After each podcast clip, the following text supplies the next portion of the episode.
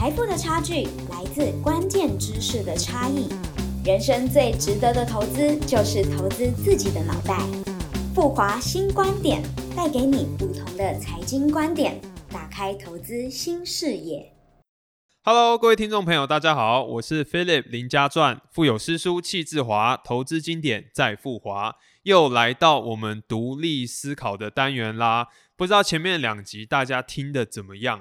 我自己的感觉啊，是除了我自己要习惯自己的声音之外，好像呢，就是挑出来的书内容都比较硬一点。比较没有关于这种理财相关的知识。那熟悉富华投信的朋友应该知道，富华投信本身其实是有着一群实力很坚强、经验丰富的理财顾问团队。既然有全台湾坚实的这种理财服务，在 Podcast 上总要多分享一点这种理财相关的面向。所以这次啊，独立思考要来分享的是一个有关理财心法的书。今天分享的这本书呢，甚至是我觉得最近近几年当中啊，在建立基础财务常识、基础理财常识的时候，最适合的一本书之一。什么书呢？这本书啊，叫做《致富心态》。哇，把这本书名这样讲出来，相信大家一听就知道说，哦，或多或少都有在各大书局的排行榜上面对这本书有印象。没错，这本书跟上一本谈到的投资最重要的事一样，霸占排行榜好几个月，甚至好几年的时间，都是属于金榜题名的书籍哦。所以今天呢，帮听众朋友整理几个知识点，跟大家分享一下，希望你会喜欢，也希望对你有所帮助。《致富心态》这本畅销书啊，是由一名专栏作家叫做 Morgan Housel 所写的。Morgan 呢，本身呢，他还是一个创投基金叫协和基金 （Collaborative Fund） 的合伙人。虽然一般我们听到好像创投基金可能都会专注于这种最新的技术啦、最新的服务啦，或新上市的公司啦，但是 Morgan 他不一样，他其实专注的是在这种财务心理学的研究，或是行为偏见的研究，是一个很特别的存在。如果听众朋友有去看他在协和基金的部落格上面的文章哦，你就会发现总是让人耳目一新，因为就跟一般平平常讲到的这种市场啦，平常讲到这种线图啊，很不一样。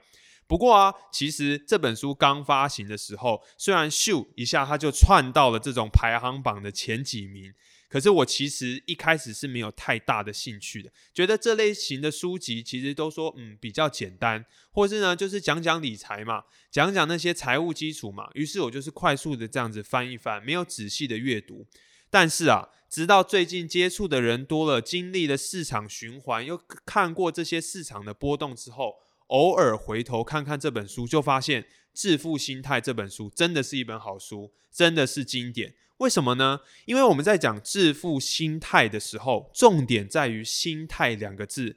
可是心态这东西啊，不是一两天就会改变，一两天就会理解的。它是一种很深层，然后慢慢发展成自己的行为。就很像十几年前一个很红的电影叫《全面启动》，不知道大家有没有看过？一个想法，它都是从很深层去出发，才可以发展成一种原生的行为、原生的习惯。那致富心态也是这样，一开始没有感觉，但是随着时间越来越久，这种酒啊越陈越香。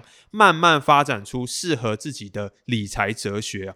OK，那么今天呢？今天就和来大家分享一下一个观点，叫做长尾效应。什么是长尾效应呢？这个词啊，一开始是来自于统计学，它是一个几率分配哦。可是，一般来讲，我们生活上常常都会遇到。什么时候会遇到呢？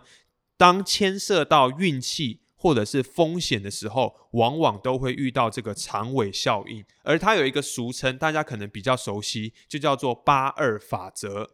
八二法则的意思啊，就是说百分之八十的成功，可能往往都来自于二十 percent 的努力，或者是二十 percent 的机会。听起来很不公平，对不对？但是生活中常常都有这样子的例子，尤其跟机运、跟机会有关联的时候。打个比方。可能一个著名的演员，大家心里面想象中的一个著名大明星，他百分之八十的曝光度，或者是他的知名度，可能都是最出名的二十 percent 的电影或是戏剧，你才会认识他。那底下有好多他都有演过的戏、拍过的 MV，可是你可能也没什么印象。那投资也是这样，许多投资组合的百分之八十的投资收入，可能只来自于那百分之二十的股票，或是百分之二十的标的，甚至就连股神巴菲特都曾坦白的讲过，如果把他的公司波克下最顶尖的一些投资机会给剔除掉的话，长期绩效就显得平庸无奇哦。所以对于投资而言，这样的长尾效应有什么样的启发？如果是投资市场是一个长尾效应的话，那对我们而言最重要的事情是什么？最重要的事情是让这个八二法则，让这个长尾效应有作用，让它可以发酵出来。而这个做法呢，就是要持续不间断的投资，留在市场里面。因为往往造就长期绩效的，不只是那些少数的股票公司而已，有时候也都是少数的几次年份哦。根据统计，假设过去十年你投资美股啊，或是投资股票市场，你有的绩效，如果你错过了最好的十天的报酬，错过了表现最好十天的报酬，你整体十年的绩效会比一直待在市场里面的人缩水，缩了将近一半之多。所以持续参与市场，它是有一个好处存在，因为很多的机会并不是我们可以透过知识或者是专业。一比一线性的产生，常常都是在这样子八二法则或是长尾效应的效效果里面出现的。那持续参与市场还有一个好处，也想跟大家分享的这个，也就是第二点，那就是我们的复利效果。有在做投资的朋友，对于复利效果一定是不陌生，甚至非常熟悉。那为什么还是要提出来跟大家讲呢？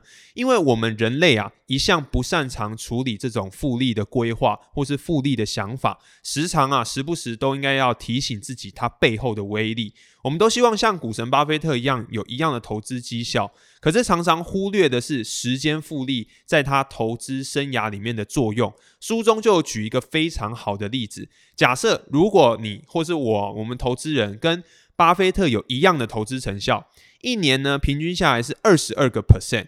可是呢，这个人他如果从三十岁才开始投资，然后六十岁就投资就退休了，不再继续投资了。而不是像说巴菲特一直投资到现在九十几岁，将近八十年的时间都在市场里面。这位朋友只投资三十年的话，跟巴菲特一样的成效哦，他的资产只不到巴菲特的一个 percent 而已。也就是说，比起来，他只落后了巴菲特九十九个 percent 之多。我知道这听起来很夸张，觉得说，诶，这怎么可能？我明明就跟他有一样的这样的技能。可是，巴菲特他的技能是投资，但他投资的秘诀是时间。事实上，这个就是复利效果的可怕。而且，我们天生就不擅长处理这种想法。如果我问你说十二加十二加十二加三次，我们可以很快的去做回答。可是，如果变成问你说十二乘十二乘十二的时候，我们的脑袋可能就有一点打结。这个背后就是线性跟复利相关的，我们对于脑中处理的差异。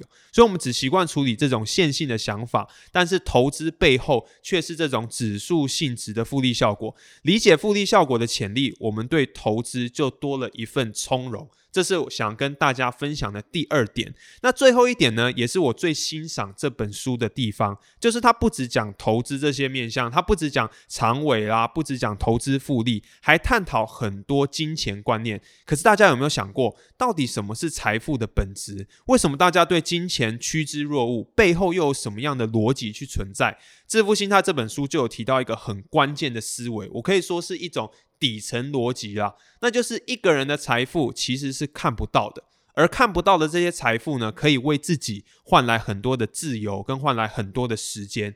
什么意思呢？假设我们晚上走在一个信义区大街这样走，走在路上好了，看到几台这样超跑跑过去，我们的直觉可能会想到说：哇，买得起这台车的人，车主啊，一定是有钱人。但是观众朋友，如果我们仔细的思考一下，这几台车主的净资产。其实因为买下了跑车而下降哦，所以不但不代表他们这些车主是有钱的，甚至因为这几台车，他买了这台跑车反而变得没钱。这就是书中里面所讲的超跑车主的谬论。我们都以为他很有钱，可是实际上他才刚花了一大笔钱，或是最近才花了一大笔钱去买了这台车。当然了。不是叫大家一直去省钱啊，很抠门的不花钱，而是大家要把钱花在自己心中的刀口上。而作者 Morgan 呢，最喜欢的例子就是这个刀口上是花在什么地方，就是买下自己的时间跟自由。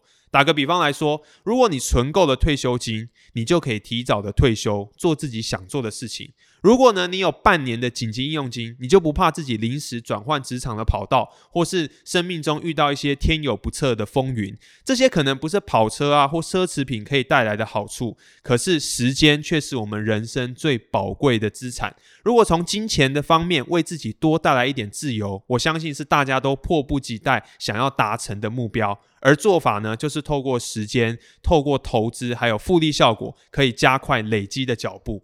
OK。今天和大家聊了《致富心态》这本书，我相信现在呢，成品啊或博客来排行榜上都还可以找得到这本书，它也是一个经典的书籍，分享给大家。今天帮大家整理了长尾效应、复利效果，还有财富的本质，希望对你有帮助。如果喜欢的话，欢迎留下五星好评，也可以留言分享一下财富可以为自己带来什么样的自由哦。当然，富华投信也希望可以协助你去达成你的财富自由。永远记得做时间的朋友，回归内心的从容。我是是。Philip 林家传，我们下次见喽。